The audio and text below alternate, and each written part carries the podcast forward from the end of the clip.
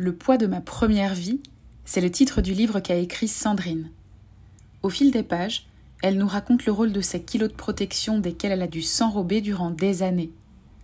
Un récit empreint d'humanité, de simplicité et de résilience, qui nous raconte pourquoi s'armer de surpoids peut permettre de faire face à des épreuves aussi douloureuses que les traumas d'enfance, le harcèlement ou encore les violences conjugales. De quoi se compose le poids de cette première vie C'est la question à laquelle Sandrine a accepté de répondre dans l'épisode d'aujourd'hui. Bonne écoute. Hello Sandrine. Coucou Aurore. Sandrine, je t'ai connue parce que tu es l'autrice euh, d'un livre qui s'appelle Le poids de ma première vie, sorti en 2022 pour tes 47 ans. C'est ce que tu me disais, tu l'as sorti à la date de ton anniversaire. Ouais, c'était mon cadeau le plus fabuleux des cadeaux que je me suis fait. Le poids de ta première vie, alors évidemment, c'est un bouquin qui m'a interpellée par sa couverture. Donc la couverture du livre, euh, c'est euh, une, une, femme euh, qui finalement se déshabille de quelque part de, de, son poids, de sa peau et de son poids et qui semble renaître en dessous. C'est bien ça la couverture? Exactement. En fait, c'était bah, parce que je me sens prisonnière dans, dans, dans, un gros corps, dans mon gros corps, et en fait qui, qui, on en parlera plus tard, qui a une fonction, qui avait une fonction qui pour moi n'a plus raison d'être, et, et je, je voulais comme m'en libérer. Et comme j'avais un parcours euh, de, chirurgie bariatrique, donc il y avait euh, tout ce côté, bah, je vais perdre beaucoup de poids, je vais renaître. Ça, c'était la théorie. La pratique a été haute parce que la vie est pleine de surprises. Et euh, c'est un jeune auteur qui s'appelle Nao Kuren sur Instagram qui a fait un travail fabuleux. Et, vraiment, c'est ce côté renaissance.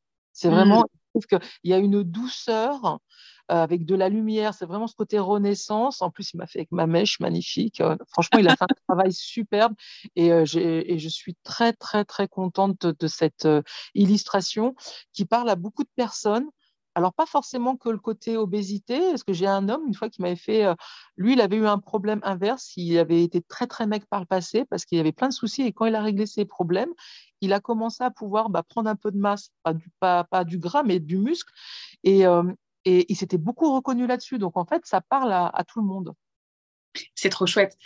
Mhm. Et c'est vrai que euh, euh, en, y repensant, en repensant à la couverture de ton livre, euh, il y, a, aussi cette notion de lumière quelque part. C'est un petit peu une révélation que, c'est ce que j'ai ressenti en voyant la, couverture de, de, ton livre. Et ce qui m'a convaincu ensuite de lire, c'est le titre évidemment, Le poids de ma première vie.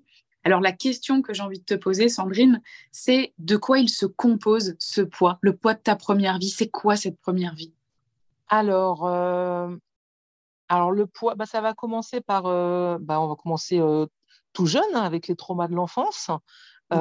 Ça commence avec ma vie qui, voilà, à, 18 mois, je suis orpheline de, de père mon père décède d'un accident. Euh, enfin voilà, c'est compliqué. Ma mère est hospitalisée. Euh, on va vivre chez nos grands-parents avec mon frère et ma sœur. Enfin, c'est un peu compliqué. Donc il y, a, déjà ces blessures. Donc moi, une blessure d'abandon euh, majoritaire hein, avec un père qui décède et une mère hospitalisée. Tu te doutes bien que voilà, il y a des ressentis. Même voilà pour la petite fille de 18 mois que j'étais à l'époque. après, ça va être ça va être le poids le poids euh, des, mauvaises rencontres, le poids des, mauvaises, euh, des mauvais choix parfois, parce que voilà, et, et, euh, le poids, le poids de ne pas prendre soin de soi, de s'oublier en prenant soin que des autres, le poids de ne pas se sentir aimable, donc du coup d'être dans des, dans des schémas qui, bah, qui va donner raison à mon petit ego donc avec des gens qui ne vont pas être disponibles ou des gens toxiques, euh, enfin des choses voilà qui, tu sais, le, notre inconscient, le, petit hamster dans la roue, il marche très très bien. Hein. il marche très très bien pour, euh, on en parlait juste avant de commencer l'enregistrement, pour nous euh, pour nous pistonner vers la reproduction de choses qu'on a vécues et qu'on considère inconsciemment comme étant normales. Bah, tu le dis très bien d'ailleurs, tu, portes une blessure d'abandon, ça fait partie de, du poids de cette première vie, et, tu, et tu te tournes vers des, par exemple, vers des partenaires qui sont euh, indisponibles. Mmh Après, avec euh, bah, justement, alors, euh, très, très, très grande, alors ancienne, ça, a beaucoup avancé heureusement, mais mmh alors, pendant des années, des années, des années, très, très, très, très grosse dépendante affective. Comment ça s'est apprend à être, à être égoïste. Alors égoïste, pas dans le sens négatif du terme, hein, mais égoïste dans le sens être égoïste, c'est aussi de l'amour de soi éclairé. Il faut savoir penser à soi, s'occuper de soi. Et, et en fait, j'aime bien aussi cette, cette image de la lionne. Tu vois, la lionne, elle va manger en premier avant de faire mmh. manger les petits. Parce que si la lionne, elle n'a pas la force d'aller chasser, tout le monde meurt.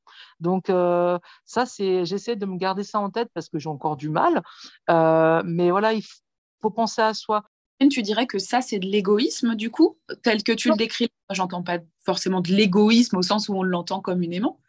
Non, mais voilà, c'est pour se dire, mais l'égoïsme dans le bon sens du terme. Penser à soi, mmh, être mmh. tourné vers soi, centré sur soi, savoir écouter ses besoins, savoir écouter ses envies, parce que s'ils sont nourris, si on est bien, tout le monde, ça va rayonner sur tout le monde. Parce que quand on s'écoute pas, et je suis très forte pour ça, euh, et ben après, bah, du coup, qu'est-ce qu'il y a euh, il, y a, il y a des besoins qui ne sont pas assouvis. Euh, et du coup, bah, derrière, il y a les émotions qui vont venir dire, bah, attends, il y a ça qui va pas, il y a ça qui va pas. Et puis après, ça peut être, ça peut être de la tristesse, ça peut être de la colère. Les émotions, il n'y a pas d'émotions qui soient positives ou négatives simplement des émotions qui sont inconfortables. Et souvent, bah, la colère est décriée comme quoi, oh là, c'est pas bien, faut pas être en colère, euh, c'est négatif. Non, ça vient juste donner un message, c'est tout. Oui, clairement. Alors, on va en parler de ça, et notamment quand on sera amené à, à parler de ce qui t'a amené à les manger, justement, ces, ces émotions. Oui, la colère, c'est d'ailleurs l'une des émotions qu'on manque le plus. Déjà, la colère, euh, c'est une émotion euh, euh, qui, peut ne pas être pleinement libératrice parce qu'en fait, elle, euh, elle vient masquer de la tristesse, elle vient masquer de la peur, elle vient masquer des choses. Donc, c'est déjà, ça peut déjà être un masque. Et en plus, si on la réprime parce que socialement, c'est pas bien d'être en colère, là, on va se retrouver à bouffer plus que de raison, mais tu vas nous en parler. Uh-huh. Euh, tu disais que justement, dans, dans parmi, le, parmi les, les, les les racines du poids de cette première vie, il y a le fait de, de trop t'occuper des autres. Tu l'as pas dit exactement comme ça, mais c'est un peu cette idée-là. Bah, en fait, c'est ouais, je pense parce que comme euh, pendant très très longtemps, j'ai eu cette euh, cette euh, cette pensée ancrée et d'ailleurs ça s'était ressorti quand j'avais fait de la kinésiologie il y a quelques années où le mot pas aimable ressortait. Elle me connaissait pas, hein, ni David Adam. Hein. voilà, bah, toi, morbide, pas aimable. Et c'était une croyance que j'avais en moi, comme quoi j'étais pas aimable. Donc en fait, il fallait que je m'occupe des autres, il fallait que j'en fasse dix fois plus pour penser pouvoir mériter qu'on s'intéresse à moi, qu'on m'aime, lorsqu'il y a plein de gens qui, qui, qui m'ont aimé, qui machin, etc. Mais moi, j'avais inconsciemment cette croyance que je n'étais pas aimable, donc euh, t'en fais dix fois plus, cent fois plus. Ouais, tu es obligé d'en faire des caisses, quoi. En fait, tu vas te faire aimer par le faire, quoi. C'est ça. Et en fait, tu t'épuises aussi, surtout. Et puis, et puis en fait, tu, tu, tu vis pas pour toi, tu vis pour les autres. Mmh, mmh. Après, le problème, c'est que quand tu as, habitué les gens à faire certaines choses, bah, c'est un dû. Ce que tu dis là, c'est un truc que je retrouve beaucoup en, coaching mangeuse libre. C'est que, euh, alors, ça part d'une phrase qui, vient d'eux de Semeria. Je parle souvent de lui dans les podcasts. Donc, de Semeria, qui est psychologue existentialiste et qui a écrit le bouquin Les, euh, euh, les pensées qui font maigrir. Et en mmh fait, il dit très justement que maigrir, c'est désobéir ou euh, on pourrait tout simplement dire changer, c'est désobéir, peu importe dans, le, dans lequel tu veux changer. Euh, uh-huh. C'est-à-dire désobéir au rôle, euh, aux étiquettes qu'on nous a collées et aux rôles dans lesquels on se maintient et on nous maintient, mais aussi du coup se désobéir, désobéir à ces schémas, à ces habitudes, parce que finalement, s'occuper des autres, c'est aussi quelque chose dans lequel on va venir se, se, scléroser, on se bloque dans ce, dans ce mode de fonctionnement-là. Euh, aujourd'hui, t'en es où de ça, du fait de, trop t'occuper des autres ou t'occuper des autres plus que toi? Euh, ça, hmm, c'est plus au niveau de mes enfants. Les autres, ça va, j'arrive à, voilà, je, tu la, la, vie, elle est courte. Euh, quand, quand j'ai écrit mon livre aussi, toi, il y a eu un, c'est parti aussi d'un constat. En fait, il y a eu plusieurs décès dans mon entourage, bah, des cancers, trois cancers et des, et des gens pas très vieux, hein, début cinquantaine, tu vois. Et, et ça, ça m'a giflé fort. En fait, ça m'a, ça m'a, ça m'a vraiment mis un coup euh, parce que c'est des gens qui, enfin voilà, en as une qui est partie en même pas deux mois, quoi. Tu vois, euh, ouais, c'est, c'était compliqué et du coup, euh, en fait, je me dis, mais la vie, elle est tellement fragile, elle passe. T'es là, aujourd'hui, tu es là, boum, demain, t'es plus là. Et en fait, je me suis dit, mais c'est quoi ça? Tu, vas passer ta vie, en fait, tu, tu, tu, vis la vie des autres, tu fais tout pour les autres. Et en fait, j'ai vraiment pas envie d'arriver au seuil de la mort, tu vois. Alors, j'espère le plus, plus tard possible, hein, que je sois une vieille carne bien costaud, que je c'est une centenaire, et que me dire, mais qu'est-ce que j'ai fait de ma vie? Je suis passée à côté de ma vie. J'ai pas fait, j'ai pensé aux autres, j'ai fait ça pour ça, mais moi, qu'est-ce que j'ai fait moi, Sandrine? Est-ce que j'ai vraiment fait des trucs qui m'ont fait triper? Si, est-ce que tu vois, moi j'ai envie quand, quand, je vais mourir me dire, mais waouh, quand même, j'ai vécu, j'ai fait des trucs de ouf. Franchement, j'ai kiffé ma vie. Tu vois mmh et, et, et, en fait, j'en prenais pas le chemin parce que parce que je me mettais toujours, je faisais passer les autres. et là, c'est encore, on va dire plutôt les enfants. Et euh, sauf que les enfants, tu les fais pour eux, pas pour toi, et que et que il y a rien de plus ingrat qu'un enfant. Ah, c'est clair. Surtout, qu'un ado surtout, et j'ai trois ados. et, et, tu vois, et en même temps, les enfants, tu les fais pour eux, tu les fais pas pour toi. Donc en fait, euh, chacun fait sa vie, et, et le problème, c'est que si t'es pas à, à, faire trop des choses, à t'oublier, après, j'ai pas envie de devenir aigri d'être là, ouais, tac, tac, reprocher des choses et tout. Donc en fait, c'est reprendre, là c'est ce que je suis en train de faire, j'essaie, c'est pas toujours évident, mais c'est reprendre ma responsabilité. Et on a tous notre propre responsabilité dans notre vie. Tu peux pas toujours dire, ouais, c'est la faute de ci, ouais, je me suis sacrifié pour toi. Et tu sais, il y avait un truc qui m'a, ça a été le déclencheur, je crois, c'était j'avais 40 ans, donc c'était à 7 ans. Euh, une nana qui m'avait vraiment impacté, c'est euh, Livia Quero, euh, qui, fait du développement personnel et qui avait écrit des livres. Et elle avait un elle faisait des lives et un dimanche matin, voilà, et j'avais dit, ouais, j'en ai marre. Euh, j'avais mis une question, j'avais dit, ouais, j'en ai marre de me sacrifier. Parce qu'à l'époque, je, je, pétais un câble, j'avais des préados et je faisais, et je, vivais pas pour moi, je faisais plus rien, j'en avais marre. Et elle m'avait dit juste une question qui a vraiment changé la donne. Elle me dit, et si tu arrêtes de te sacrifier, il se passe quoi? Parce que les gens, on ne te demande pas de te sacrifier. Et il n'y a rien de pire que de faire des choses et de dire après, ouais, avec tout ce que j'ai fait pour toi, les gens, ils ne demandent rien. On veut savoir la réponse. tu vois. Qu'est-ce qui se passe quand on arrête de se sacrifier? Eh ben, écoute, c'est quoi? Eh ben, la Terre, elle n'a pas arrêté de tourner. Exactement. moi, j'ai eu plus de liberté dans le sens que, tu vois, moi, je sortais. Alors, je, faisais quand même déjà des trucs pour moi. Je travaillais, j'allais à mon sport, je faisais des sorties. Par contre, je sortais pas le soir. Et je sortais que quand ils étaient chez leur père, un week-end sur deux, moitié des vacances, ça fait pas beaucoup. Et il y avait plein de trucs que, tu vois, moi, j'adore les conférences, faire des trucs, faire des sorties que je me permettais pas. Et ben, j'ai commencé à me les faire en les responsabilisant. Et du coup, ben, j'ai gagné en confort de vie, je faisais des trucs qui me faisaient kiffer. Et du coup, tu es, d'autant plus, euh, d'autant plus euh, présente pour eux parce que maintenant, j'ai compris qu'il faut mieux des moments de qualité, tu vois. Je me permets de te, te, couper. Il y a un mmh truc puisque si on le rapproche à, au rapport à la nourriture et au poids, puisque c'est vraiment l'objet aussi de, ce podcast, que tu dis, euh, c'est important de comprendre que quand on ne se permet pas dans la vie, alors le risque, c'est par vaste communicant de trop se permettre dans notre rapport à la nourriture, dans nos prises alimentaires et dans nos prises de poids. Entre guillemets, trop se permettre. C'est-à-dire être dans une forme de restriction liée à ses besoins dans la vie, c'est risquer de compenser avec la nourriture et le poids. Est-ce que c'est quelque chose qui te parle, ça, Sandrine? Mais carrément, parce qu'après, tu vas être, euh, si tu t'écoutes pas, etc., tu vas être frustré, tu peux avoir de la tristesse, tu peux avoir de la colère. Donc, euh, moi, très clairement, pendant des années, j'ai mangé mes émotions. Quand j'étais triste, je mangeais. Quand j'étais énervé, je mangeais. Quand j'étais en colère, je mangeais. Parce que ça change rien à la situation, mais c'est la nourriture doudou. Il y a ce côté qui va apaiser. Alors après, tu vas peut-être tu vas culpabiliser, mais sur le coup, ça fait du bien. Euh, moi, à un moment, euh, ça a été très compliqué dans d'autres sujets. Et ben voilà, donc euh, bah, dans mon dernier travail où j'ai eu un problème de harcèlement moral, j'ai pris 25 kilos la première année.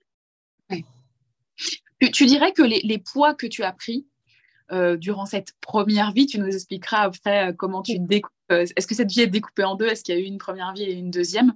Mais ces, poids que tu as pris, c'était toujours des, grandes variations de poids ou est-ce qu'il y a eu ah, des, des, petits à droite à gauche Je ne fais pas dans la demi-mesure, moi, madame. Moi, je ne fais pas, moi, madame. Alors ça, c'est quelque chose aussi qui me... Je, ne sais pas, enfin non, généralement, je, suis un peu extrémiste, je suis très extrémiste d'ailleurs. Surtout, euh, ça veut dire que moi, j'ai eu des variations de poids, tu vois, je fais 1 mètre, euh, bon, 78, hein, je me suis tassée hein, avec l'âge, qu'est-ce que tu veux, on perd un peu, j'ai perdu un centimètre, c'est grave. ça fait monter, ça fait augmenter mon IMC, c'est ballot hein, quand même, mais bon. C'est pas grave, augmentes un centimètre de talon, c'est nickel. Ah, et du coup, euh, bah, toi, pour un mètre, bon, à l'époque, je faisais 1 mètre 79, pour te dire, le parce que bon, eu, quand j'étais plus jeune, j'ai eu des problèmes de boulimie et un, petit peu d'anorexie. Et moi, c'est clairement un médecin qui m'a rendu malade parce que j'avais été voir un médecin, j'avais été voir un médecin parce que je voulais perdre. C'est le, truc, il faut faire 10 kilos en dessous de sa taille. En fait, c'est ça qui m'a rendu malade, moi.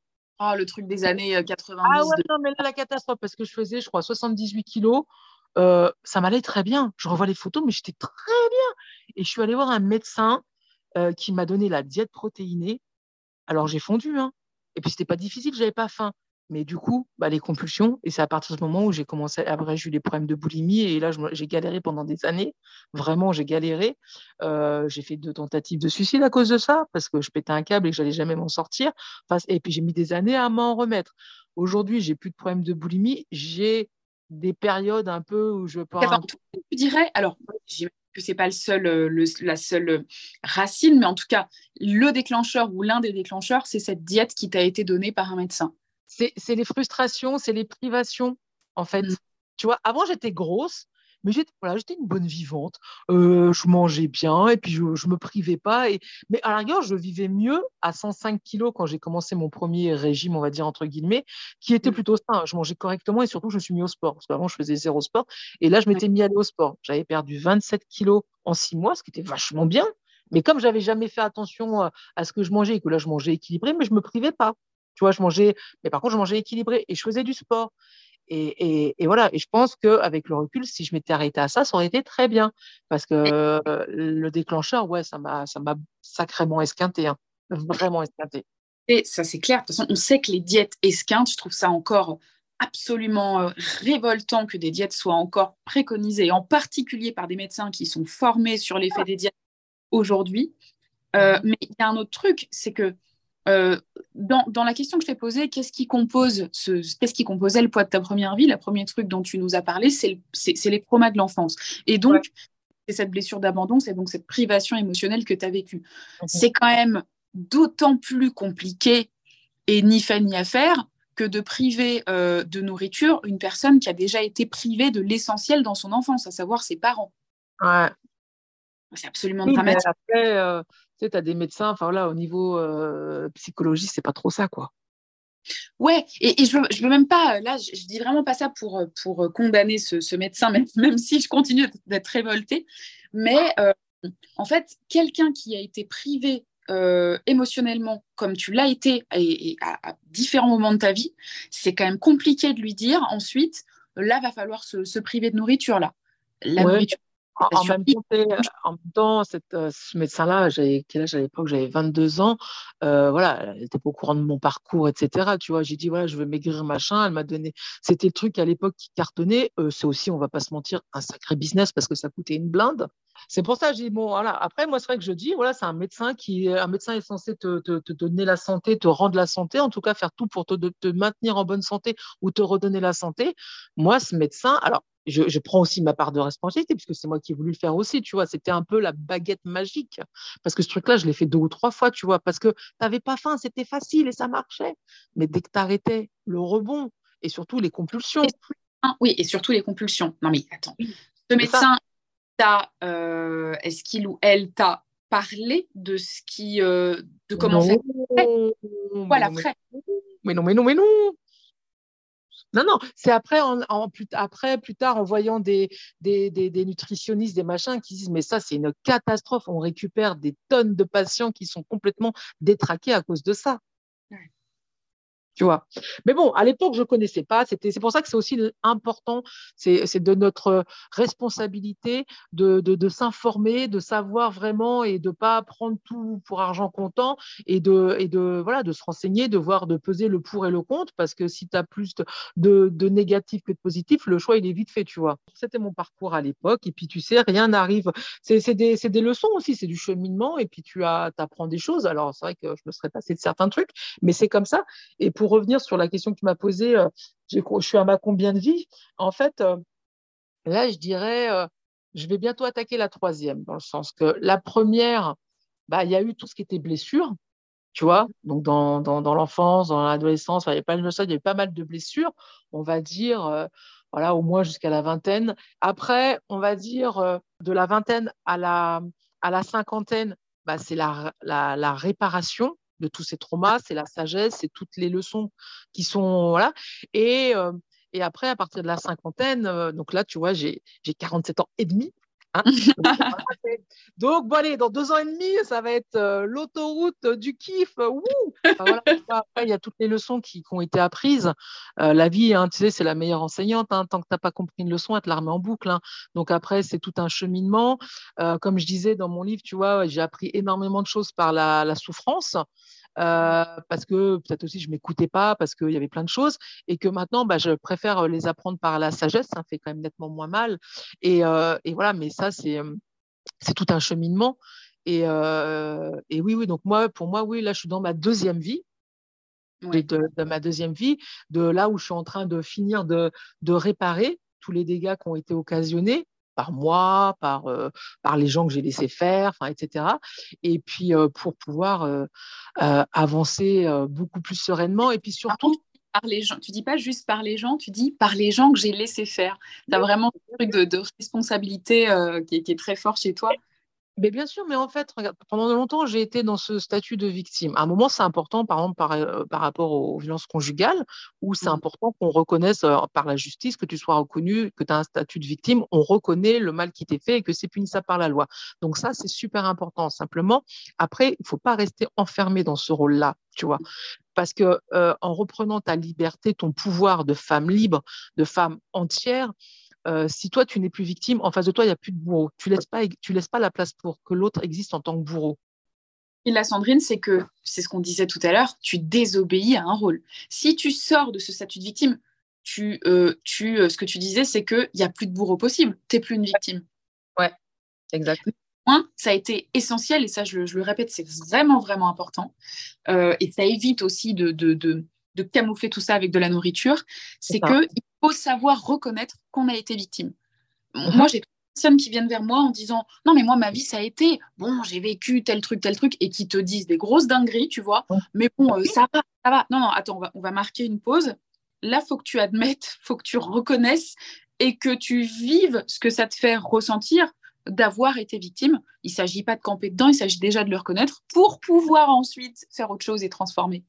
C'est ça? C'est ça. Mais ça, c'est déjà, tu sais, le, voilà, faut, faut passer le déni parce que c'est difficile.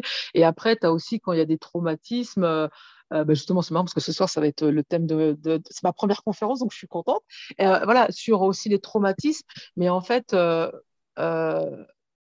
faut déjà les, les, les reconnaître, faut déjà en prendre conscience.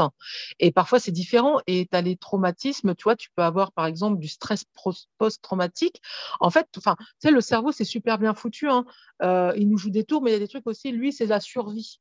Donc, à un moment, il, s'adapte et tu peux, euh, il va déconnecter donc, tu peux avoir aussi euh, euh, des, problèmes de faim, toi, la dissociation, des choses comme ça, où tu sors de ton corps. Moi, je sais, quand j'avais des gros problèmes de, boulimie, etc., en fait, tu n'es plus maître de toi-même. C'est pas toi qui gères quand c'est comme ça, tu vois, c'est plus fort que toi.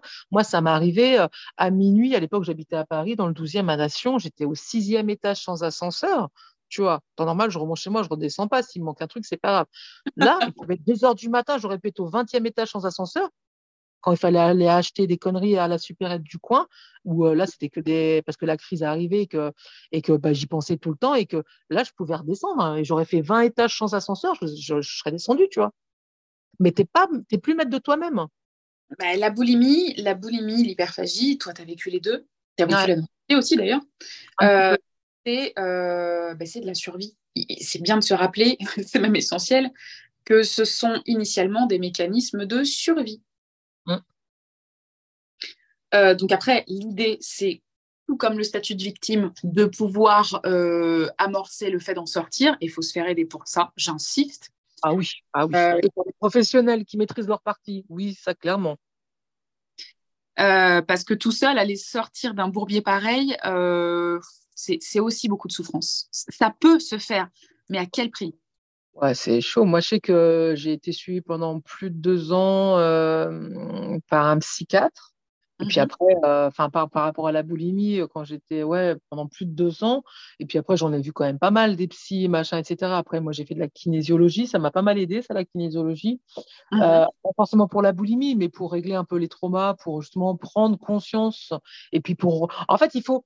Le truc, c'est qu'on s'est construit d'une certaine façon. On n'a pas forcément conscience. Alors, quand déjà, ça va, on arrive à prendre conscience de ses traumas, de son fonctionnement, ça, évidemment, en étant accompagné, et ben, en fait, il faut tout détricoter, il faut tout euh, déconstruire parce qu'en fait, euh, on s'est mal construit, en fait, euh, voilà.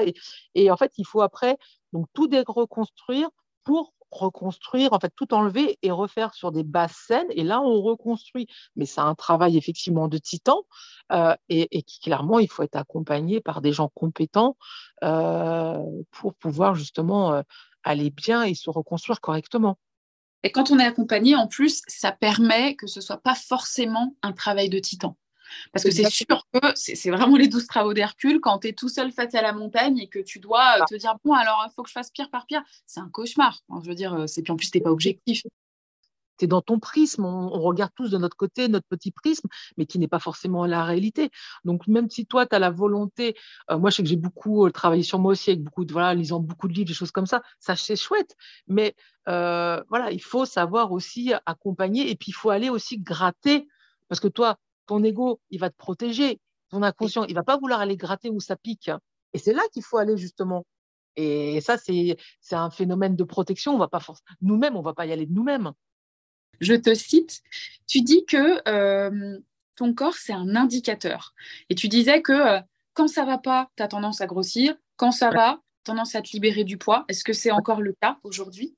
Oui, c'est encore le cas parce que là, je reste encore bloquée. Alors, j'ai perdu un petit peu de poids. Alors, moi, j'ai un parcours un peu euh, atypique. Hein. Je devais avoir, on m'a enlevé. Alors, j'ai eu un anneau il y a 16 ans. J'avais perdu 65 kilos en 18 mois, donc euh, super parcours. Je me suis maintenue pendant plusieurs années. Je faisais énormément de sport. Euh, tout allait plus ou moins bien. Et puis, moi, après, des petites variations de poids selon les. Bah, quand il y avait des difficultés, donc tendance à reprendre un peu de poids. Et puis, euh, bah, mon dernier boulot, gros problème de harcèlement. Là, j'ai pris 25 kilos direct. C'était très compliqué après les confinements. Confinement, plus de salle de sport. Moi qui faisais beaucoup de sport compliqué. Mmh moi, le sport, c'est toujours ça qui m'avait sauvé. Euh, et, euh, et euh, donc, je revois un, nouveau chirurgien parce que le mien était parti à la retraite. Et bon, on me dit non, tout va bien, faut vous écouter. Ah bah c'est sympa ça. Ah bah j'y ai pas pensé. Je vais faire ça. Je vais écouter. Quand je te dis qu'il y a des médecins, des chirurgiens, c'était un chirurgien, zéro psychologie. Voilà. Donc, un an après, je continue le procès. Je dis non, mais c'est un truc quand même, c'est chaud. Je sais que je déconne, mais quand même. Donc, je, vais voir une, chirurgienne, une nouvelle dans un autre hôpital. Et voilà. Donc, on se voit, on parle, blablabla. Elle me, elle me dit de ramener tous mes papiers, tous mes trucs. Et en fait, elle me dit, mais elle voit la radio, le TOGD, que, le dernier que j'avais fait. Elle me fait, mais je pense qu'il y a un problème avec votre anneau. Déjà, il fait plus le taf, ça c'est certain. Et en fait, c'est ce qui expliquait que je reprenais du poids, parce que l'anneau, il faisait plus son taf depuis, à mon avis, un certain temps. Et surtout, c'est qu'il était en train de bouger. Donc, euh, bah, il a fallu l'enlever assez rapidement. Euh, C'est-à-dire que tu dirais quoi? Tu dirais que l'anneau, finalement, c'était euh, pendant quelques années un garde-fou? Mais moi, mon, mon anneau, c'était mon gars sûr. Je le gardais toute ma vie. C'était hmm. c'était mon, c'était pour moi dans ma tête, je le gardais toute ma vie, tu vois, pas de problème. En plus, il ne m'avait jamais posé de problème, tu vois, hmm. jamais. Et puis, bah, sauf que les anneaux, ils en, ils en font plus maintenant parce que de toute façon, ça finit toujours comme ça. Donc, un anneau, tu n'es pas censé le garder à vie. Alors, il y a des anneaux, ça existe, hein, qui ont 20, 25 ans, mais c'est vraiment rare. C'est qu'après, ça finit toujours par bouger. Donc, en fait, euh, bon, ma chirurgienne a, de l'humour. Hein. Elle m'a enlevé mon anneau le 1er avril. Elle a de l'humour. C'était une Sandrine comme moi. Elle m'a vu le lendemain. On s'est fait une, joyeuse fête. Et, et, voilà. Et donc, je devais avoir une sleeve. Donc, je devais mmh. t'opérer le, le 22 septembre. C'est pour ça que la couverture, c'était, tu vois, je me dis, bon, mon livre, il sort au mois de novembre. Euh, moi, j'ai encore, malgré tous les traumas que je lui ai fait, malgré la misère que j'ai fait, je peux perdre très vite. Je veux dire, je peux, voilà, tu vois, je prends vite, mais je perds aussi vite. Quand je me cale, je peux perdre vite. Donc, je m'étais dit, avec la sleeve, ça va être radical de fou. Euh, je suis sûre que, voilà, déjà en deux mois, euh, je peux avoir déjà perdu au moins 10 kilos fastoche. Donc, mmh il y avait déjà c'est pour ça que j'ai voulu cette idée euh, bon j'aurais déjà perdu pas mal de poids etc sauf que euh, un mois avant mon opération j'ai commencé à avoir des refus de fou lorsque je n'avais jamais eu. Donc, je vois l'anesthésiste, je devais me faire opérer le jeudi, donc le vendredi, tout ça, j'étais contente. Ma seule hantise, c'était que mon PCR soit positif, donc c'était ma, ma hantise totale. Là, tout était bon. Ah ouais, c'était ma hantise de fou. Donc là, tout était bon on finit le machin, rien de spécial. Je dis, bah, je sais pas, depuis quelque temps, ça me brûle. Il fait, ah bon, c'est-à-dire, disais-moi, bah, je sais pas, ça fait un mois, ça me brûle, ça remonte, ça brûle. Il fait, ah, bah, ça, vous en parlez tout de suite à votre chirurgienne. Ah bon? Il fait, bah oui. Ah merde, ok, donc j'envoie un mail à un mail. On me donne un rendez-vous le lundi matin, c'est le vendredi. Hum, ça pue. J'arrive à l'hôpital et tout, je vois la tête, je fais, oh bordel. Donc elle me dit, voilà, bah, madame Lossé, euh, la sleeve, pour l'instant, on va pas pouvoir la faire. Dès lors qu'il y a du reflux gastrique, on ne peut pas être opéré d'une sleeve, c'est ça? Oui, grosso modo, voilà, ça, ça, ça, ça augmente les reflux. Donc, euh, il y, a, y, a, beaucoup de personnes qui ont eu des sleeves, qui ça a majoré les reflux, qui après sont obligées d'être réopérées en bypass. Donc, en fait, moi, j'ai dû faire des examens, alors juste horribles, hein, pH métrie, manométrie, refaire une fibro, enfin bon, des trucs, les trois sans anesthésie, je t'explique même pas l'horreur totale. Et, euh, et au final, bah, c'est un bypass. Et donc, toi, on devait euh, te. Euh, donc, tu as compris qu'on devait te retirer l'anneau, première, euh, première nouvelle, tu ne le garderas pas à vie. On te dit du coup, de l'anneau, on va te laisser un garde-fou, c'est-à-dire qu'on va t'enlever une partie de l'estomac avec une sleeve. Et puis, tu découvres là que s'il y a du reflux, possiblement, ce ne sera pas une sleeve, ce sera un bypass. Et, donc, et donc, toi, là, c'est comment tu te sens à ce moment-là? Alors du coup, euh, confirmation du bypass, c'était au, donc euh, au mois de janvier.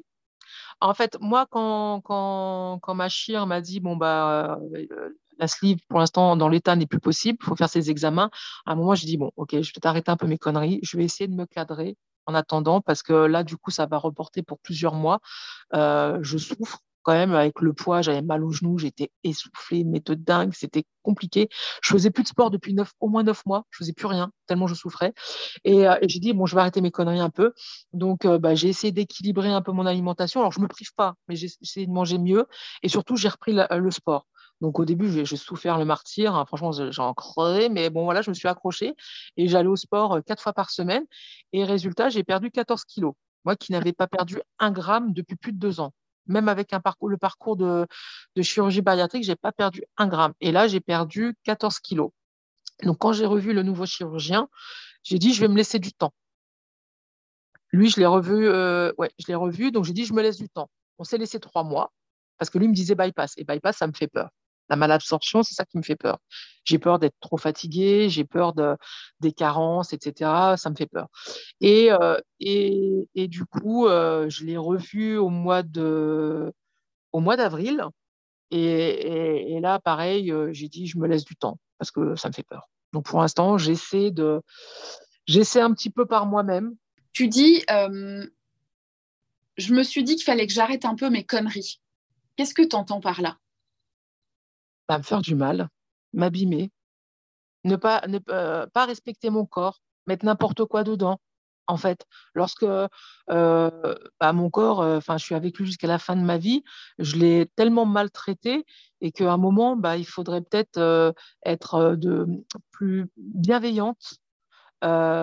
déjà me pardonner, pardonner les erreurs que j'ai pu faire, pardonner mon côté maltraitante que j'ai avec moi-même et, et, surtout bah, lui donner un peu de repos et, surtout lui donner les choses dont il a besoin. Donc une, alimentation assez équilibrée, faire du sport, bouger, euh, savoir aussi euh, me reposer, parce que ça, c'est un truc que j'ai beaucoup de mal. Je suis hyper active, donc c'est un peu compliqué pour moi de lever le pied. Mais sauf que bah, mon corps, il, voilà, des fois, ma tête est dure. Donc, elle veut pas, je veux pas lâcher ma tête, j'ai du mal à lâcher. Et c'est pour ça que aussi j'ai fait un burn-out il, il, y a cinq ans, parce que je veux pas lâcher, sauf que c'est mon corps qui lâche. Et là, en ce moment, même mon corps, il est en train de me rappeler, parce que là, je suis tendue de partout, j'ai des tensions de fou et j'ai des douleurs, parce qu'il faut que je lève le pied, il faut que je l'écoute, en fait. Euh, j'ai l'impression qu'il est en train de crier, mais hé, bordel, tu es là, sois cool. Il y, a, vraiment un truc euh, important dans ce que tu dis. Bon, déjà, il faut savoir que hum, pour les personnes qui nous écoutent, toi, je sais que tu le sais, mais je le, je le redis pour les personnes qui nous écoutent, euh, le, rapport à l'alimentation, lorsqu'il est troublé, ça se passe beaucoup dans le mental. Pas que, mais ça se passe beaucoup dans le mental. Et donc, évidemment, on est beaucoup plus dans la tête que dans le corps, et pour plein de raisons, euh, et notamment euh, les traumas hein, que tu as décrits, mais on a dû décorréler la tête du corps. Donc, c'est comme si on s'était coupé la tête, Et puis on restait dans la tête, et puis il y a un peu une négation comme ça du corps. Et ça peut être aussi douloureux de revenir dans le corps, douloureux parce qu'on se reconnecte à l'émotion, euh, mais aussi douloureux parce que bah, parfois le corps, pour qu'on se reconnecte à lui, il faut littéralement qu'il hurle, et c'est ce que tu décris. Et en plus, ce, qui ce, que je trouve, ce que je trouve magnifique dans, dans tout ce que tu dis, c'est que tu as fait des séances de kinésiologie. Tout le monde ne fait pas ça. Mais le, la kinésiologie, c'est le corps et l'énergie du corps par excellence. C'est-à-dire que là, c'est entrer subtilement en communication avec ce que le corps a à dire. Donc, malgré le fait que tu étais pas mal dans la tête, d'ailleurs, c'est ta tête hein, qui te dit faut faire, faut faire, faut faire, un peu dans la flagellation, la culpabilisation et tout, tu as quand même cette conscience de il faut quand même que j'écoute le corps, il faut quand même que j'aille voir ce qu'il a à dire. Bah, surtout que j'ai déjà fait un burn-out. Si je n'ai pas retenu la leçon, c'est que je m'en retapais un deuxième. Et euh, ça, ça, ça, ça, fait peur, un burn-out, ça pique. Moi, il y a des choses que je ne savais plus faire. J'avais, enfin, et puis j'avais des crises de panique, d'angoisse. C'était, enfin, j'aurais pas eu d'enfant, je serais plus là. Je serais plus là.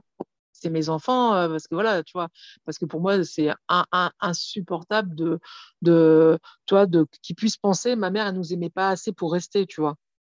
Donc, euh, sans enfants, je serais, je serais déjà sous terre depuis des années. Hein.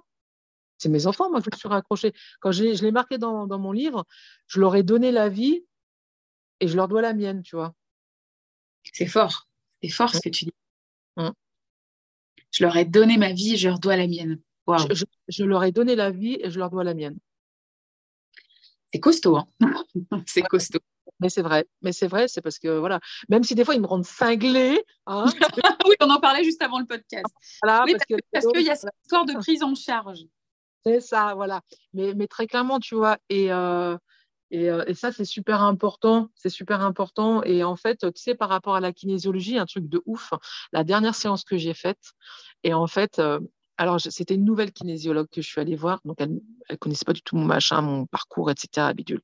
Et en fait, j'avais un, déséquilibre de malade mental. Elle m'a dit j'avais, euh, attends, je crois, genre 85% dans la tête, 8 dans le cœur et le, peu dans le corps, en fait.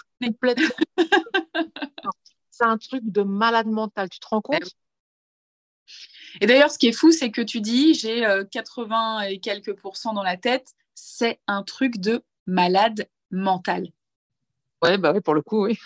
Ah non, parce que voilà, parce que je consciente, enfin, et il faut toujours que je conscientalise tout, euh, que tu sais, je, euh, j'ai ce côté analytique. Enfin voilà, j'ai besoin de comprendre quand il y a un sujet, tu vois, euh, quand il y a un sujet qui me touche, euh, je vais lire je sais pas combien de bouquins, je vais, je vais tout euh, décortiquer, analyser pour comprendre, parce que j'ai besoin de comprendre.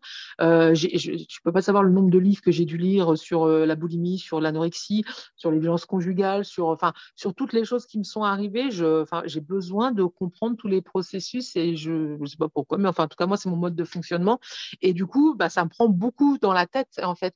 Et en fait, c'est pour ça, c'est se reconnecter à, se poser et, déjà, déjà écouter les besoins primaires du corps, qui est de bien dormir, manger correctement, bien s'hydrater, bouger. Tu vois, rien que ça, déjà, c'est voilà, se reconnecter à son corps. Là, je m'étais fait un petit week-end, trois jours à la mer, ça m'a fait un bien fou, tu vois. Mais ça suffit pas.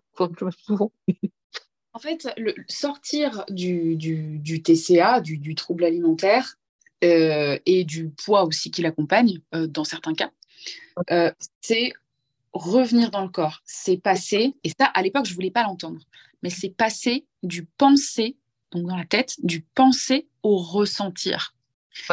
Il y a un moment, alors bien sûr que ça, ça, nous sert et ça nous a servi de comprendre, comprendre, comprendre, comprendre, conscientiser, etc. Mm. À un moment donné, il y a ce truc de, OK, bon, maintenant, c'est assez, j'ai assez compris, j'ai pas besoin de tout savoir. Il faut qu'on revienne dans le corps. Et c'est à ce moment-là, euh, pour moi en tout cas, selon moi, qu'il faut être aidé. Parce que revenir dans le corps, c'est pas euh, là dit comme ça, c'est beau, c'est les papillons, c'est que les petits oiseaux. Mais dans les faits, euh, c'est pas pour rien qu'on s'est autant déconnecté du corps. Moi, j'ai passé ma vie dans la tête à faire des hautes études, à faire des trucs où je me triturais le cerveau, à faire de la philo, à faire de la psycho, machin. En fait, il faut revenir dans le vivre, dans le ressentir. D'ailleurs, il y a un excellent bouquin de Louis Ansa qui s'appelle La voix du sentir et qu'on m'a conseillé euh, il y a quelques années, en 2019 je crois. Et euh, c'est un thérapeute qui me l'avait conseillé. À l'époque, j'étais là, oui, oui, euh, c'est vrai que je, je, pense que c'est très très bien, mais je vois pas, je vois pas comment faire. Je vois pas comment faire pour être dans mon corps. Et j'étais encore dans la tête en disant ça. Bah, comment ça. faire? Et en fait, non, il faut juste, là, il faut lâcher c'est simple à dire et simple une fois qu'on l'a fait, mais il faut pouvoir le faire. C'est lâcher vraiment la tête, revenir dans le sentir. Il se passe quoi dans mon corps? Il dit quoi mon corps? Est-ce qu'il va bien? Est-ce qu'il est fatigué? Est-ce qu'il a faim? Est-ce que Mais c'est fondamental. C'est pas basique, c'est fondamental. Et surtout, pour finir là-dessus, le corps, c'est le berceau des émotions. C'est là que tout réside. Par exemple, quand on prend du poids, c'est pas le mental qui grossit, c'est le corps. C'est lui qui prend en charge, c'est lui qui a grossi, c'est lui qui exprime. Donc c'est en lui qu'on doit être. Bon, en même temps, l'estomac, c'est le deuxième cerveau. Hein. Et l'estomac, et c'est totalement le deuxième cerveau. Ça, ça plaira beaucoup aux naturaux qui nous écoutent, cette phrase. Mais oui. Et en même temps, et en même temps euh, tu parlais tout à l'heure de, la chirurgie euh, métabolique, enfin bariatrique. Euh, il y a une phrase que, que tu as dû entendre, qu'on dit souvent, c'est on nous opère l'estomac, mais pas le cerveau. Oui, oui. Et tu, tu, l'as vécu, toi. C'est-à-dire que, bon, euh, tes pensées étaient toujours là, ton rapport à la nourriture était toujours là, même avec ce garde-fou de l'anneau. Et c'est pour ça que, et c'est pour ça que pour l'instant, j'ai dit à mon chirurgien que je ne veux pas du bypass parce que euh, tant que, enfin, les, les, mêmes causes auront toujours les mêmes effets. Si dans ma tête ça ne va pas, si j'arrive pas à me reconnecter, alors oui, mécaniquement forcément, je maigrirai parce qu'il y aura moins. Mais dans quelques années, ça va donner quoi voilà, tout à fait. Voilà, tu vois, donc tant que tu t'es pas reconnecté à toi, machin, etc., euh, je ne suis pas une pro-chirurgie, je ne suis pas contre la chirurgie, j'en ai déjà eu une, etc. Simplement, je pense qu'avec mon expérience, que si on n'a pas réglé vraiment ces problèmes et on ne s'est pas reconnecté à notre corps, ça marchera un temps, mais 5 ans, 10 ans après, le poids, il reviendra. Donc, c'est pas le but de se faire opérer tous les 10 ans. Hein quelle sagesse dans ce que tu décris. C'est vraiment, euh, je te remercie de le dire, c'est vraiment important et surtout, je te remercie de le dire en l'ayant vécu parce qu'il y a tout le supplément d'âme qu'il y a derrière. Euh, parce que euh, c'est vrai que les deux derniers épisodes de podcast que j'ai fait, enfin les, deux avant-derniers épisodes, portaient sur la chirurgie parce que moi, j'ai un avis assez, assez neutre sur la chire. Mhm. Je la diabolise pas, je la mets pas en avant, je l'ai vécu. Mhm. mais il y a beaucoup de fantasmes derrière la chirurgie. Euh, il y a beaucoup de c'est bon, euh, ça va se régler maintenant. Mais non, si on agit juste sur le mécanique, euh, on risque de se trouver au devant de, de, belles déconvenues par la suite. Tu sais, moi, il y a des trucs qui me font, euh, mais laisse tomber, j'ai mes cheveux sur ma tête, mais ça me fait froid dans le dos et ça me fait toujours mais bondir euh, parce que je suis sur des sites de gastroplastie, etc. Euh, enfin voilà, des fois, je lis un message, oui, j'ai eu, je sais pas, j'ai eu une sleeve il y a, y a un mois, j'ai perdu, enfin, ou il y a genre il y a deux mois, j'ai perdu que, que 15 kilos, j'ai peur d'être en échec. Mais s'il te plaît, mais, mais, oh, non, mais non, mais en fait, c'est moi, je trouve effrayant. Moi, je te jure, je lis des trucs, j'ai peur. Parce que ces gens, ils vont dans le mur. Tu sais, par exemple, je prends par, rapport à la slip, il y a 38% d'échecs. Et même un peu plus, ouais. Il y a des saltos, euh, ouais, c'est clair. En fait, de toute façon, la chirurgie, sa facilité, c'est une baguette magique. Mais what the fuck, c'est pas une baguette magique. Ce qui vous allez dans le mur. C'est déjà, c'est un parcours du combattant, c'est dur. C'est, enfin, franchement, moi, je peux dire que le, là, le, le, deuxième parcours que j'ai fait, euh, j'ai vécu des trucs pas cool. Hein. Les, les, deux fibros, les fibros, c'est sans anesthésie. Euh, je me suis tapé la manométrie et pHmétrie. Je peux te dire qu'on te fout une sonde dans le nez qui va dans l'estomac. Le truc, il est énorme. Alors, moi, déjà, avec les PCR, j'étais au bout de ma vie, mais là, enfin, c'est mmh. des trucs, c'est non, c'est pas une partie de plaisir et, c'est vraiment des traumatismes et on te fait des choses qui sont quand même pas cool. Donc on fait pas ça par plaisir. Et ceux qui te disent c'est une baguette magique, mais c'est mais vous y connaissez rien. Et, euh, moi j'ai beaucoup peur pour euh, et c'est pour ça que je le dis. Si vous n'êtes pas déjà reconnecté à vous, à, reprendre, savoir écouter vos émotions, les accueillir, ne plus les diaboliser et surtout les, les accueillir et, euh, parce que si vous les refoulez, elles reviendront et de plus en plus fort. Et il y en a énormément qui mettent des mouchoirs, mais pas des mouchoirs, des grosses bâches dessus parce qu'on ne veut pas les entendre, parce que c'est trop douloureux, parce que si, parce que ça. Mais c'est un travail qui est nécessaire. Parce que sinon, c'est en boucle. Sauf que ça revient de plus en plus fort et ça, et ça met juste des gifles énormes euh, et juste ça, ça, ça vous fait passer à côté de votre vie. Et, ça, c'est un truc, moi, que je refuse, que mes traumas me volent ma vie, que je, que je les revive en boucle. Non. On a, plusieurs vies dans une vie, c'est vrai, mais enfin voilà, je veux dire, la vie, elle est fragile, elle va très vite. C'est maintenant, c'est alors moi, c'est quelque chose, j'ai beaucoup de mal, mais j'y travaille ardemment, c'est le lâcher prise, l'instant présent. Kiffez vos vies. Et, euh, et voilà, et après, euh, le corps, euh, le, corps, enfin, je parle généralement, on s'en fout qu'il soit beau ou pas beau. L'important, c'est que vous soyez en bonne santé et que, et que vous soyez euh, bien dans vos pompes et dans votre vie. Alors qu'on fasse un 36 ou qu'on fasse un 44 ou un 48 ou un même un 50, tant qu'il n'y a pas de problématique de santé. Voilà, c'est les comorbidités, etc. Euh, voilà, à un moment, moi, j'étais grosse, mais je n'avais pas de problème de comorbidité, tout allait bien. Et puis, à un moment, mmh. j'étais grosse avec, et j'ai commencé à faire de l'attention, à faire de l'acné. Oui. Là, c'est pas la même c'est, euh, je, bois tes paroles. je bois tes paroles. Je trouve que là, on, arrive, on va avancer vers la fin de, cet épisode et, c'est pour moi, c'est vraiment l'essence de ce que tu décris dans ton livre. Je rappelle le titre de ton livre, qui est sorti donc le 3 novembre 2022, date de tes 47 ans, euh, Le poids de ma première vie. Euh, parce que c'est, ce livre, pour moi, il est, il est, déjà, il est plein d'esprit, mais il est plein d'espoir. Il est plein d'espoir et, de, et d'empathie pour toutes les personnes qui, comme toi, euh, comme nous, euh, avons, euh, avons, ou porte, avons porté ou portons ce poids avec, avec toutes les... on va dire toutes les complications qui vont avec au sens de la pensée, au sens de la perception qu'on a de ce poids. Et donc, c'est important que, que, que tu nous rappelles ces fondamentaux-là. Et surtout, ce qui est, moi, le, message principal que j'ai voulu faire passer, c'est que surtout, c'est qu'il y a la résilience, elle existe. Et la résilience, ça se travaille, ça se cultive, ça se développe. Euh, il y a des gens qui vont passer à côté de leur vie et puis il y en a qui vont rebondir et qui vont faire quelque chose.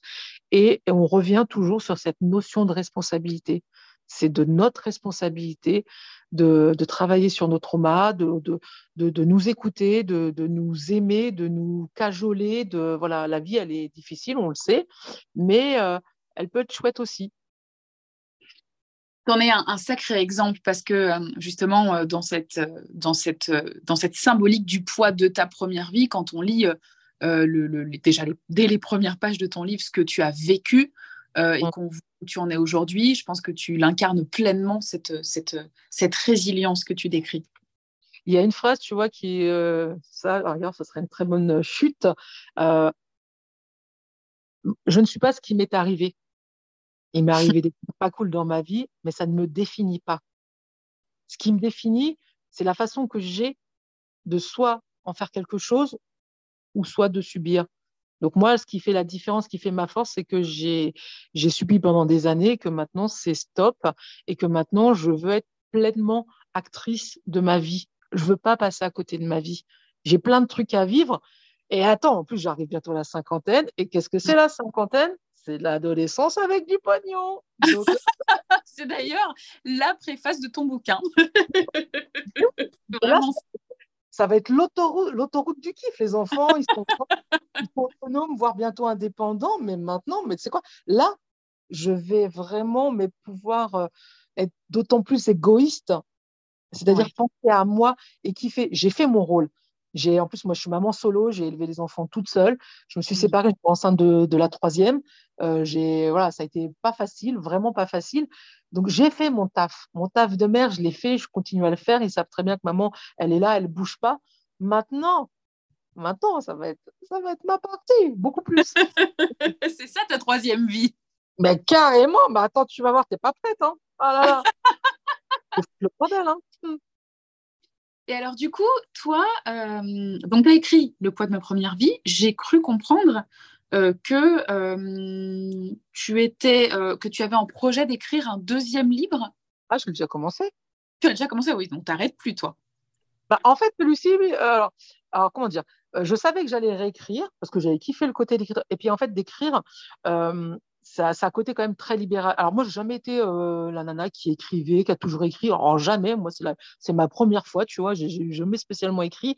Et là, en fait, euh, le point de ma première vie, je l'avais fait un peu égoïstement. C'est-à-dire que j'avais ce besoin de décharger mon corps, mon cœur et ma tête. Tu vois, j'avais trop de choses.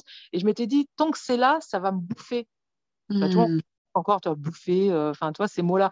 Et j'ai dit, je je vais le décharger. Donc, c'était le mettre sur le papier. À la base, c'était fait pour moi. Je m'étais dit, bon, je vais le faire en auto-édition. Si j'en vends, euh, quelques-uns, c'est super. Si ça peut aider ne serait-ce qu'une personne, c'est magnifique. Et puis, ça a pris d'autres tournures. Donc, tant mieux, génial. Et en fait, je m'étais dit, bon, peut-être dans deux, trois, quatre, cinq ans, il y aura la suite. On verra. Hein, parce que le livre, il finit euh, sur une question, une interrogation quand même. Et, voilà. Et puis finalement, euh, j'ai énormément aussi de retours sur les violences conjugales, qui est un des chapitres de mon livre. Et, euh, c'est un livre, bah, le deuxième, il s'est imposé à moi, en fait. C'est des retours que j'ai avec mes lecteurs quand je fais des séances de dédicace, etc. Et donc, euh, j'avais fait une séance au mois de mars. Euh, et bah, dès le lendemain, je suis mis à écrire. Donc là, je suis en train d'écrire un, un, un, livre qui sera, lui, uniquement sur les violences conjugales que j'ai subies avec mon ex-mari et, et qui, clairement, a joué un rôle énorme dans, ma prise de poids, dans mes problèmes, euh, dans, dans, mes problèmes. Parce que justement, euh, quand j'ai repris, enfin, le, poids, tout ça, c'était, euh, je suis arrivée avant d'avoir mon anneau, j'étais à 140 kilos. D'accord? Et en fait, il y avait des choses que je, sais parler, j'ai cette, faculté à, savoir identifier les personnes ressources, à pouvoir parler, etc. Mais il y a des choses que je ne pouvais pas dire comme ça, tu vois. Je pouvais en parler à des thérapeutes, je pouvais en parler, euh, tu vois, ça, je savais aller faire. Et en fait, c'était ma façon de dire, mais, mais vous ne voyez pas qu'il y a un truc qui ne va pas? Euh, Sandrine, attends, tu fais, je faisais 140 kilos. Comment tu peux croire que, y a, que je suis bien dans mes baskets Et d'ailleurs, on te disait, euh, bon, je m'inquiète pas pour toi, tu es forte. Ah, mais ça, je, eh, je te jure, quand les gens me disent ça, j'ai envie de leur mettre un coup de tête. Je ne supporte plus cette phrase-là. Parce qu'en fait, oh, mais c'est tout le temps comme ça. Ah, mais toi, tu es fort, je ne me fais pas de soucis, tu vas rebondir. Mais bordel, même si je vais, effectivement, je vais rebondir parce que c'est vrai que c'est dans ma nature et que je ne me laisse pas abattre et que j'ai ce côté euh, combative. Mais ne serait-ce que, écoute, si tu as besoin, je suis là. Si tu as besoin de parler, je suis là. Écoute, si tu as besoin, euh, je suis si tu as besoin de quelque chose, je peux venir te soutenir. Je peux... Enfin, tu vois, juste, je suis là. Même si les gens, ils font rien, mais dire, ah, je comprends, ça doit être difficile. Si tu as besoin de parler, je suis là. Mais ça, j'ai pas.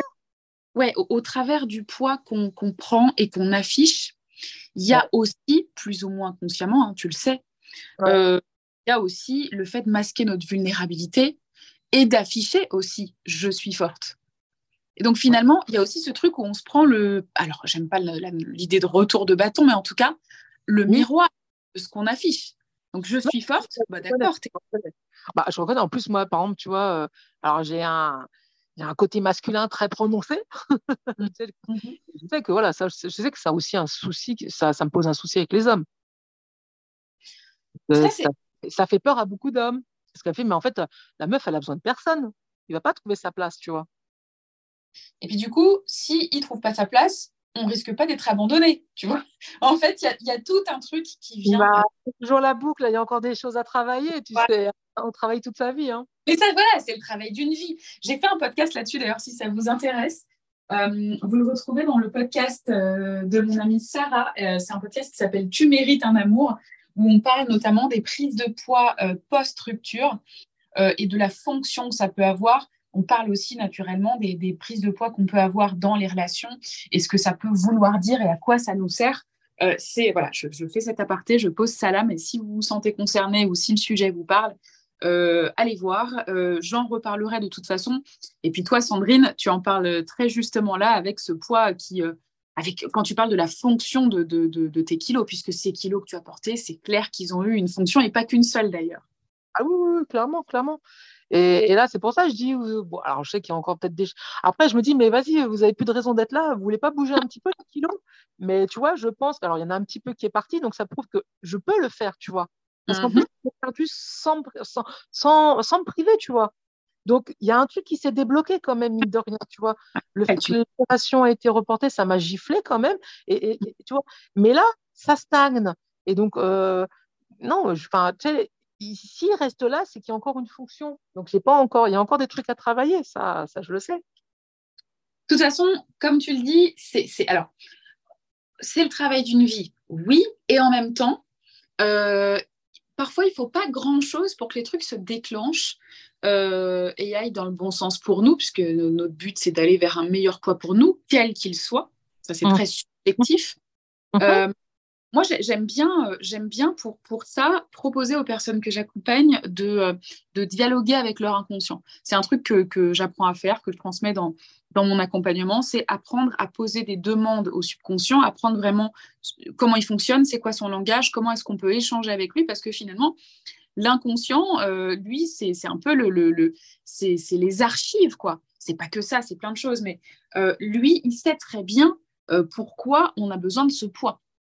Quand notre corps, ça le fait chier ou quand notre corps, parfois, ça pèse lourd quand même sur lui, l'inconscient sait très bien pourquoi il conserve ses kilos. Donc, d'où l'intérêt d'aller lui demander à lui directement puisqu'il est le sachant.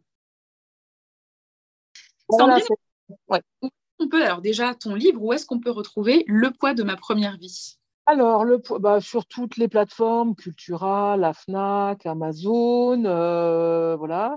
Euh, et après, sinon, si vous le voulez dédicacer de ma, de ma petite mimine, après, voilà, moi, je suis sur les réseaux. Euh, Instagram, c'est Sandre Mumbus ou Facebook, Sandre Pagecotte. Alors, peut-être que tu pourras les remettre. Et vous pouvez m'envoyer un petit DM et comme ça, moi, je vous l'envoie par la poste dédicacée. Sinon, sur toutes les plateformes classiques, hein, lambda on aime bien les bouquins dédicacés. on aime beaucoup quand il y a la, griffe de celui qui a, mis tout ce supplément d'âme dans le bouquin. Voilà, et moi, je surtout, alors ça me fait toujours plaisir de vendre des livres, mais moi, ce que j'aime surtout, c'est le retour, c'est d'avoir les, voilà, ce que ça, ce que a suscité, ce que, enfin, l'émotion, tout là. Et en fait, là, je commence à avoir quand même pas mal de retours de lecteurs et, et, et c'est ouf parce que, toi, moi qui avais fait ça pour me décharger à la base, mais en fait, ça, les gens, ça les aide beaucoup parce qu'ils se reconnaissent dans énormément de choses. ce livre-là, en fait, personne ne peut le lire sans ressentir quoi que ce soit. Alors, ce sera peut-être pas le poids qui va parler, ce sera peut-être pas les violences, ce sera peut-être pas ci, pas ça, mais je parle de tellement de sujets que obligatoirement, il y a un sujet qui va résonner chez chaque personne qui va lire. C'est obligé. Et, et, en fait, bah, les gens, tu sais, moi, en voulant, voilà, mais je reçois, mais de dingue, mais de fou. Et je te jure, moi, ça. Et tu vois, ça, je pense qu'à un moment, ça y a joué aussi, tu vois, ça me nourrit. ben, évidemment. Mais ne serait-ce que écrire, je trouve que ça, ça décharge vraiment, ça enlève un poids. En tout cas, moi, pour moi, et il y a beaucoup de personnes qui le font aussi et que ça fait du bien. Donc ça, faut pas hésiter. Ça, c'est, euh, ça, ça, paraît anodin, mais euh, déjà de, de, le coucher sur le papier, ça l'enlève de la tête. Et euh, bon, nous les femmes, hein, quand même, charge mentale, on est déjà pas mal. Hein. Alors en plus, quand on est maman, je t'explique même pas charge mentale. Donc de faire un peu de place, c'est bien. Ouais, exactement. Faire un peu de place, c'est bien. Au-delà du mental, moi, ce que j'aime, c'est justement vous aider à revenir dans le corps. Et je peux aussi vous assurer du fait que ça libère aussi le corps, puisque ça libère émotionnellement. Euh, d'ailleurs, la littérothérapie. Euh, j'ai découvert ce mot très récemment. Je ne sais pas si c'est encore très, euh, très répandu, mais j'ai trouvé ça euh, très chouette puisqu'en effet, l'écriture a de grandes vertus thérapeutiques pour le mental, pour la psyché, mais aussi beaucoup pour le corps. D'ailleurs, on écrit en utilisant le corps, basiquement. Mm-hmm. du coup, pour rebondir sur ce que tu dis, Sandrine, moi j'ai envie de vous proposer un exercice. Je le fais jamais, euh, mais, euh, mais je vais faire là. Je t'invite à, toi qui, qui, nous écoute à faire cet exercice. Euh, c'est un exercice que, que j'utilise, qui est l'un des nombreux exercices du coaching mangeuse libre, et qui s'appelle la lettre à ton hyperphagie. donc l'hyperphagie, hein, pour si tu sais pas ce que c'est, c'est tout simplement le, le, moi j'appelle ça l'art de trop manger. C'est le fait de, subir le fait qu'on mange trop. Mmh euh, donc, si tu te sens concerné, ça s'appelle l'hyperphagie. Euh, là, je t'ai vraiment fait une définition express, hein, c'est plus complexe que ça. Mais si tu te sens concerné par euh, cette manie de trop manger, je t'invite à adresser, à lui parler comme si c'était finalement une personne. Il faut savoir que cette hyperphagie, elle a aussi été là pour t'aider, même si ça peut être difficile à entendre. Et je t'invite à lui écrire et à entrer en communication avec elle et tu verras, ça t'aidera beaucoup. Il y a des personnes qui, euh, qui écrivent pour lui dire au revoir, il y a des personnes qui écrivent pour remercier, il y a des personnes qui écrivent aussi leur colère, parce que euh, évidemment, quand on subit son alimentation, ça nous met en colère et c'est bien légitime. Mais je t'invite à adresser euh, cette hyperphagie ou cette boulimie, si tu préfères, et à lui écrire une lettre comme tu écrirais à quelqu'un. déjà, ça va beaucoup te libérer. Et surtout, ça va t'apprendre des choses parce que tu verras que cette hyperphagie, en fait, ces mécanismes, ils vont te répondre. sous diverses formes, sous des pensées, sous des idées, sous des prises de conscience, mais tu auras aussi une réponse et puis tu vas ressentir des choses. Donc voilà, c'est assez fort. C'est un exercice qui est simple, mais pas simpliste, mais qui est très beau et très libérateur. Euh, Sandrine, on a encore des choses à dire. Ouais, ah bah écoute, Banco, je vais le faire cet exercice. Trop bien, trop trop bien. J'adore. Ravi. Franchement, je suis trop contente que ça te parle aussi. Ouais, ouais, ouais, on a des trucs à se dire. je trouve ça génial comme, exercice. C'est l'un de mes exercices préférés du coaching mangeuse libre. Ça permet aussi de voir l'hyperphagie autrement que comme un simple fardeau et c'est quand même, c'est quand même là l'essentiel. Mm.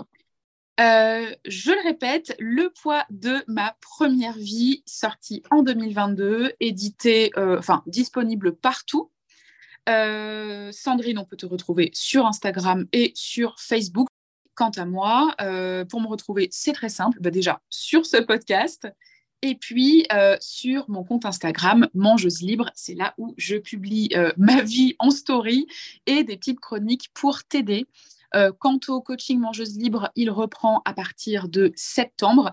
Je fais une pause pour la révision annuelle du coaching Mangeuse Libre. J'essaie de toujours le maintenir à jour pour qu'il soit le plus, le plus parlant et le plus efficace et efficient possible.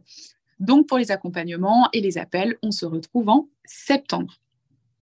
Sandrine, je te souhaite une très très belle journée et une belle conférence du coup pour ce soir. Je te remercie beaucoup. Euh, merci de, ce partage, etc. Euh, merci à tous ceux qui, écoutent. Euh, j'espère que ça résonnera en vous, comme ça a pu résonner en moi. Et, oui, bah, ce soir, let's go. Je suis très, très contente et, et, et je te dis à très vite. Je te dis aussi à très vite. Et à toi qui nous écoutes, je te souhaite une très belle journée ou une très belle soirée. À bientôt.